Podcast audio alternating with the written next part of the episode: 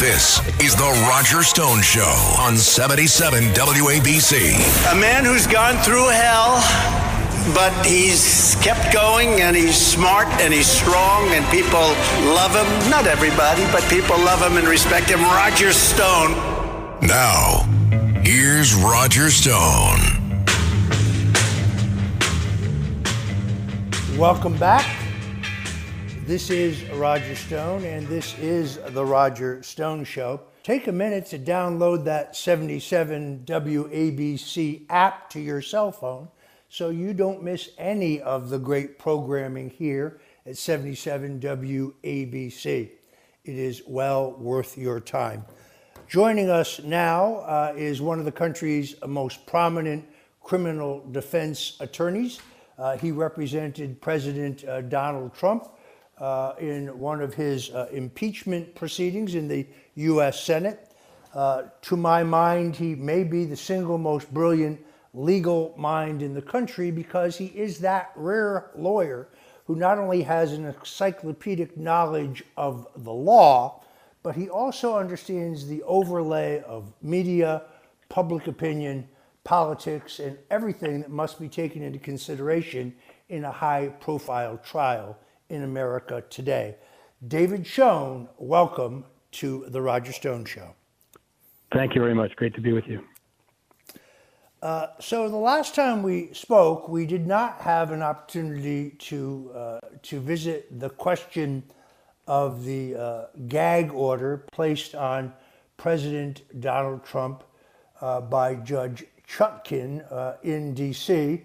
Uh, that's because the government's motion for a gag order was pending, but she had not yet ruled on it uh, because, uh, with full disclosure, you advised me uh, if I had had to go to appeal uh, in the matter in which I was ultimately given a full and unconditional presidential pardon.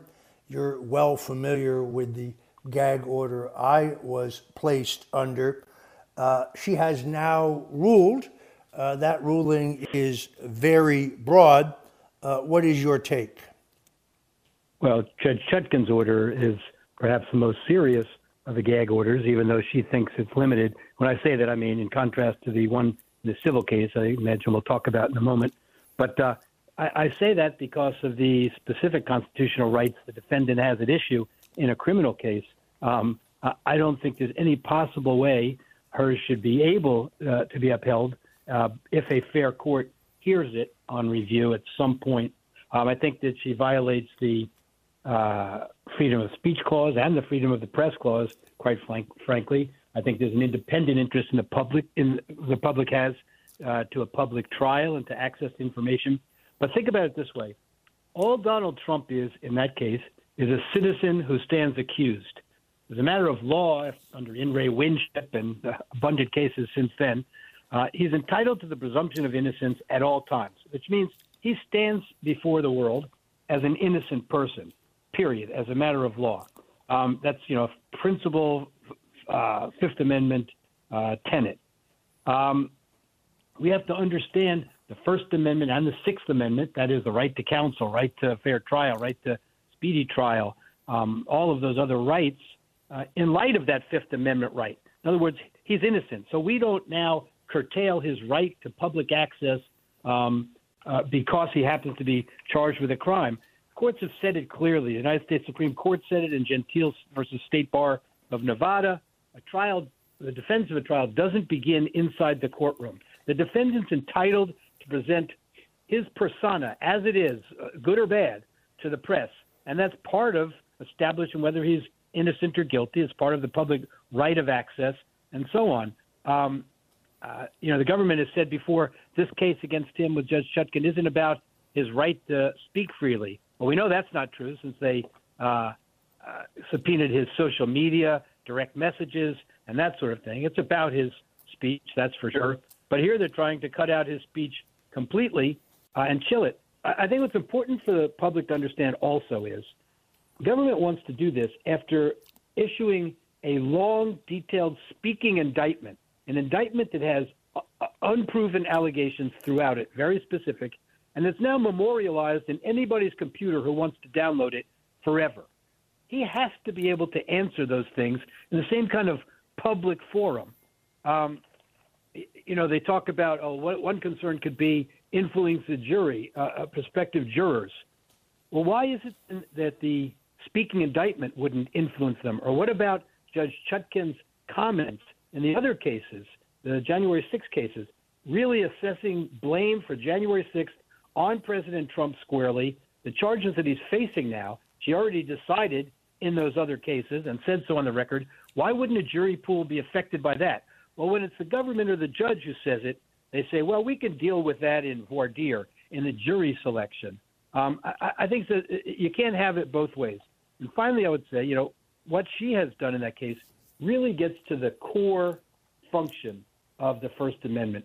She's trying to prohibit or chill speech that she just doesn't like.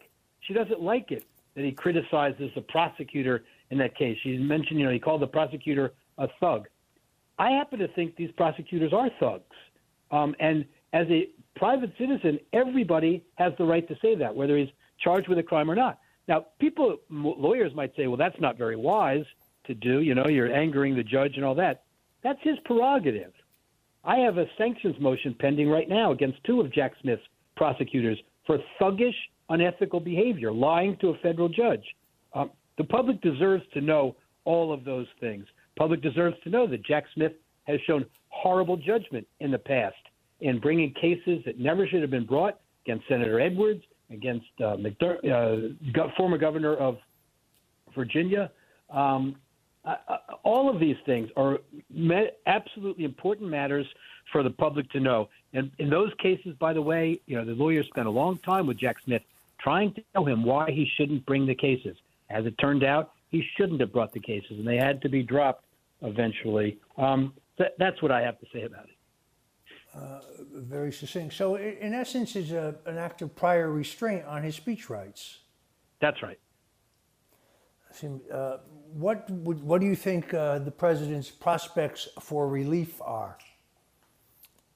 I think first of all, the procedural device has to be really set out. Um, as you know, well know, if this order is to be considered a condition of his release, you know, he's released right now on bail.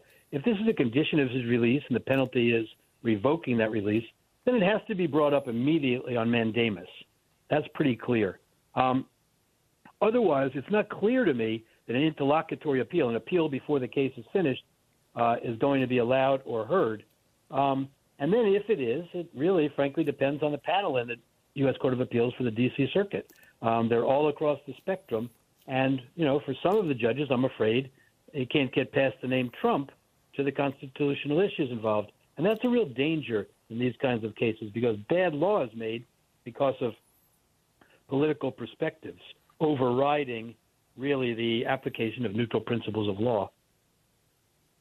Uh, President Donald Trump was back in Manhattan last week uh, for the civil trial uh, in which he uh, and the Trump organization uh, and its executives, including his adult children, are accused of inflating the value of their assets essentially in order to borrow money.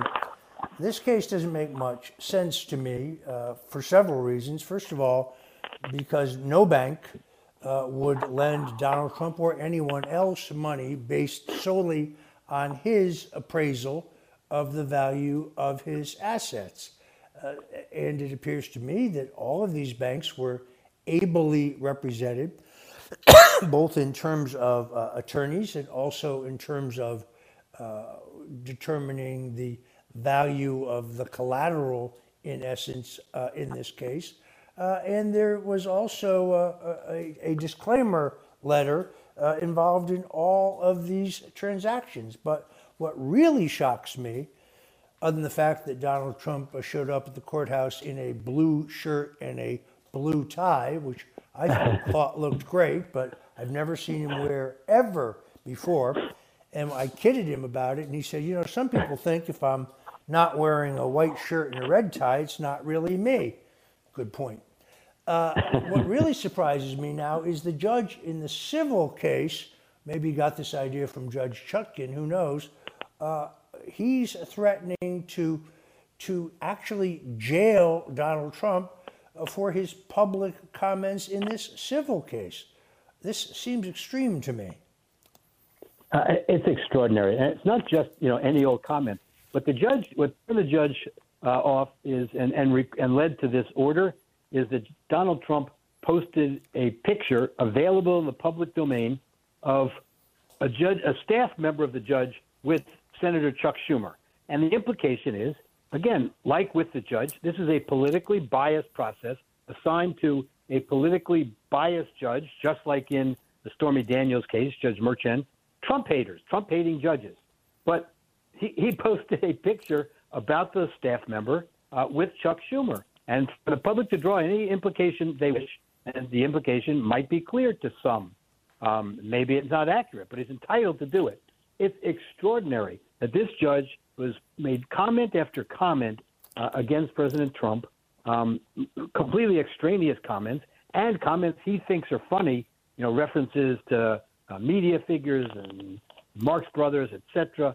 Um, to say now that you, a private citizen who's a litigant in a civil case, is barred from commenting on the political bias or potential political bias of a of the court or a court staff member in a public forum in a matter of great public interest on penalty of possibly being jailed or some other sanction the judge is now considering is absolutely un-American, extraordinary, abusive, and has no place in our justice system. Uh, what are the odds uh, that you will have a similar gag order issued uh, in the Alvin Bragg case, uh, which is somehow a business records case, which, while I think it probably never should have been uh, been brought, somehow has become a criminal case? don't you think that we're we're now going to see a succession of these gag orders?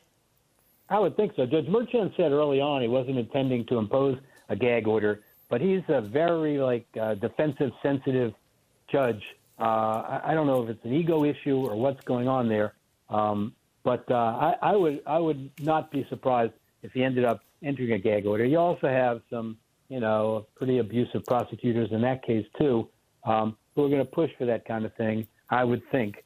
Um, you know, I, I think if they were smart and they think that the things President Trump's saying are offensive or otherwise, they'd let him just keep talking but they know that you know he's got a tremendous following, and perhaps they know that the things he's uh, bringing out, like this connection with Senator Schumer or whatever, support the thesis at least that there's a political agenda here, a political bias, and that that shouldn't be a part of the judicial system, either the criminal justice system or the civil litigation system. But that's what the First Amendment protects. The First Amendment protects speaking about that kind of thing, and it's even heightened when it's a matter of great public interest political importance, especially during election campaign, and when it has to do with the trial of a matter in our courts, courts that are open to the public and to the media in all regards.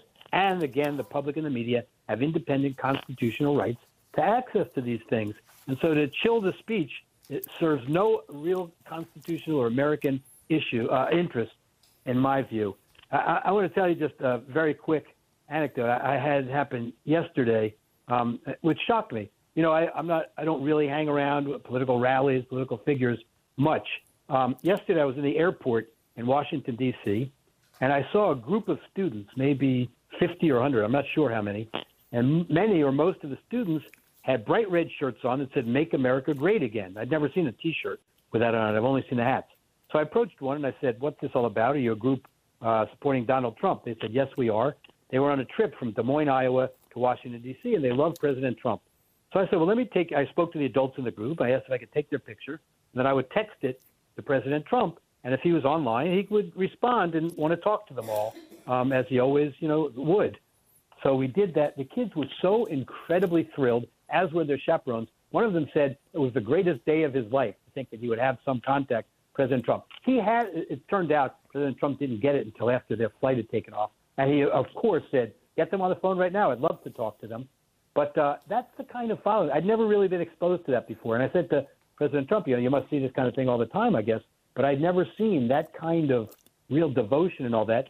I, I you know, it's it's all, all across the country. That's what I think scares folks like Jack Smith and these others. And again, a guy like Jerry Nadler, who said in I think 2019, uh, we can't trust the voters. We have to use extraneous measures to get rid of President Trump. Was the implication? That's about as un-American a comment as I've ever heard from a lawmaker in this country ever. Yeah, that that is uh, uh, the great, uh, I should say, uh, surprising uh, aspect of this entire phenomena. Uh, in other words, when when President Trump announced that he would run again, he had a solid base in the Republican Party. he raised some money, but it, it is it is counterintuitive uh, the way this tsunami of lawfare has actually turbocharged his candidacy in a way that you could never have foreseen. I mean, I, I am one who has studied Trump polling numbers all the way back to when he was doing marketing studies for the old Trump casino organization uh, and uh, I can tell you that the reason that that consumers, in this case gamblers, uh, went to a Trump property instead of, say, the Golden Nugget, was Donald Trump. People, working people particularly, blue collar people, uh, minorities, uh, loved Donald Trump. I think it was aspirational, meaning they loved, you know, they loved his bravado, they loved his lifestyle. They loved the helicopter and the jet and the beautiful models and the mansions uh, uh, and the gold gilt. Uh, and, you know, it didn't matter if the golden nugget down the street offered them two bucks off a steak dinner. They wanted to gamble with Donald Trump. Uh, but as a 45 year student of polling, uh, and someone who's looked at these numbers ad nauseum, essentially my entire adult life, I've never really seen anything quite like the phenomena that is unfolding.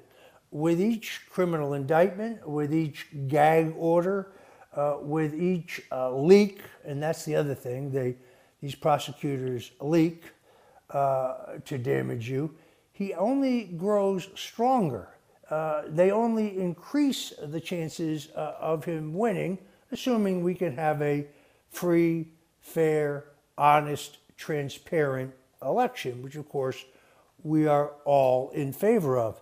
He said something this past Tuesday in Iowa which really surprised me. He said that he was prepared to go to prison if that is necessary to save this country.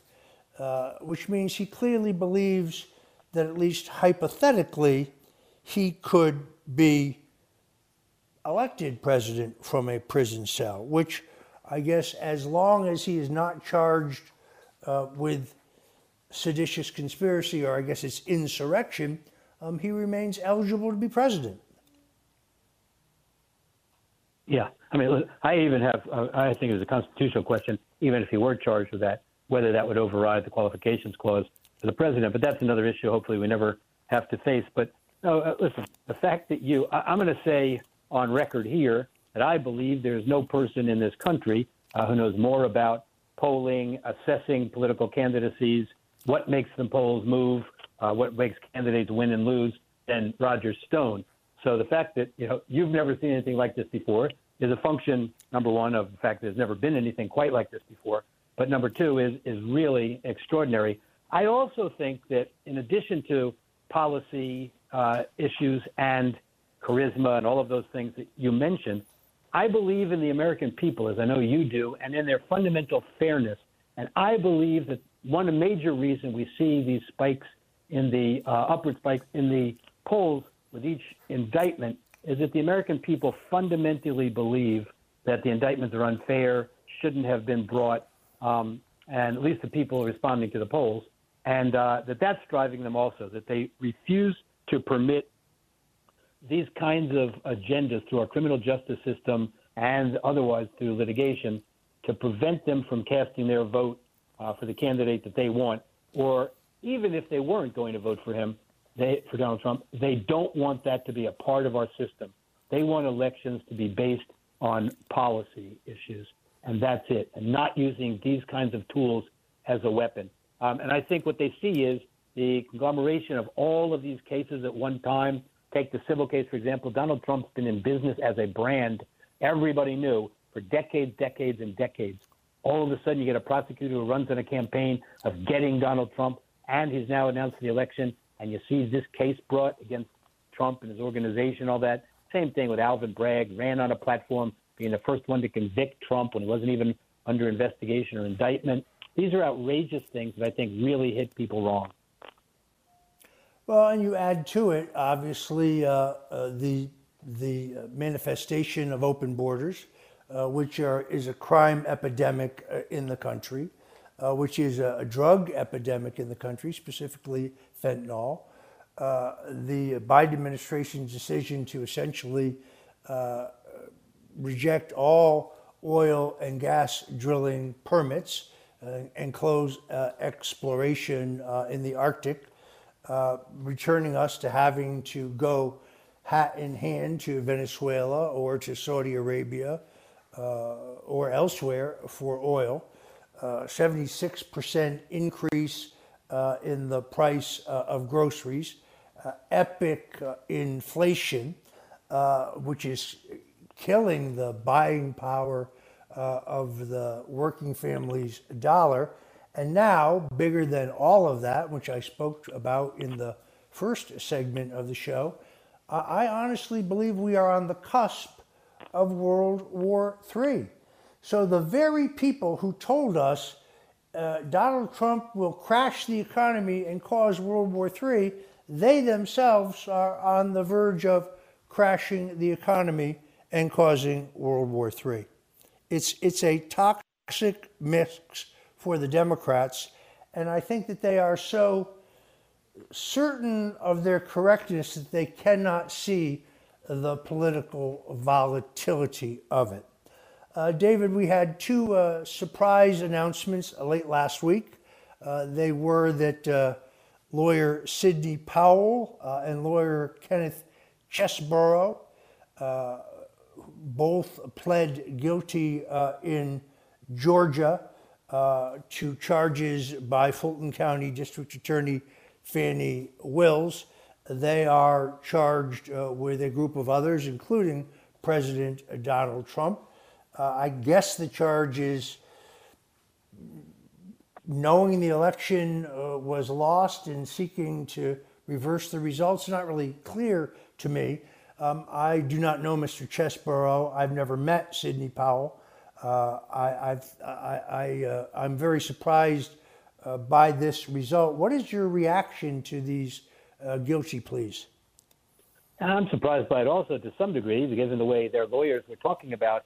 Uh, the lawyer for uh, Chesebro, or however his name is pronounced, has been saying in the media all day long uh, for weeks that uh, his client would never plead guilty, that uh, he's going to fight this thing all the way. They demand a trial, and so on.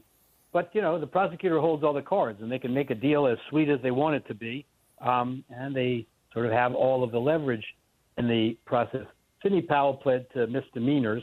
I'm not sure yet what um, Chesebro is pleading to. They both agreed testify truthfully. You know, they would have a tough time uh, pinning the idea that this was a stolen election or that th- steps need to be taken on Donald Trump uh, since they clearly uh, were the lawyers advising on that case. Sidney Powell was all over the place with this Kraken uh, business that she spoke about. Um, you know, Donald Trump is a layperson. He relied on his lawyers without any question. And you can say that, as you know, Jack Smith says, well, people told him uh, it was a fair election. Some people did, and some people told him and showed him reams of data that they believed showed that the election wasn't fair, that there were irregularities. They acted on that advice. Um, you know, I, I don't know what their thinking is. I think the immediate impact of the case, though, of the pleas, is that it may well move up uh, a trial for Donald Trump and the other defendants in time. Because remember, these folks had demanded a speedy trial. They were going to go to trial later this month, and um, uh, the trial was going to last for three to four months. It would have given President Trump and the others a complete preview of the evidence, um, which is major advantage. I think that's partially what drove the prosecution in this case to offer sort of sweetheart deals. You know, Sidney Powell has to write a letter of apology, but uh, you know, you're also talking about people who have never been on that side of the criminal justice system before, and so uh, you know, it's not unexpected to see people like that, lawyers, white collar defendants, fold. Uh, it does seem, however, that the Sixth Amendment has evaporated. That there is there is no protection uh, when a lawyer uh, is defending his client. Uh, I was shocked uh, to see uh, Judge Beryl Howell, who's now retired in D.C., rule that certain of President Trump's lawyers had to turn over their notes of their conversations with him and presumably ultimately testify regarding their conversations with him, I would have thought that that would all have been uh, protected by the privilege. Has the privilege just evaporated? Yeah, I think it was protected. I think that's uh, one of the major mistakes. By the way, she just stepped down as chief judge. She's still sitting as a judge, another real anti-Trumper. Um, I think that her uh, decision was terrible in the case. I think you know she turned over Evan Corcoran's notes, President Trump's lawyer at the time, uh, in wholesale fashion, just about didn't let him review the redactions that were made, which is really uh, also extraordinary. And uh, I think that that, in fairness, should be the undoing of the Florida case because I think that evidence went to the grand jury, tainted the entire indictment process, and it never should have happened. Um, so I think that's a major issue in the case.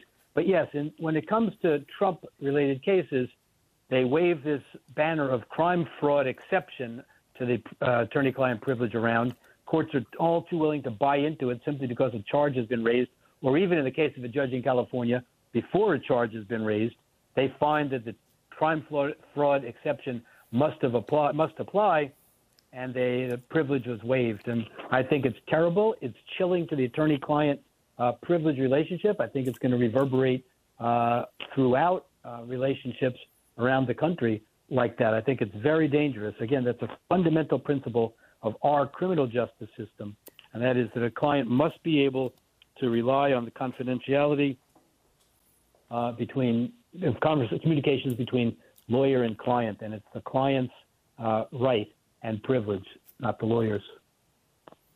All right. Um, I'm afraid we are out of time. I want to thank uh, uh, criminal defense attorney David Schoen, criminal defense attorney extraordinaire, for uh, sharing his expertise with us today.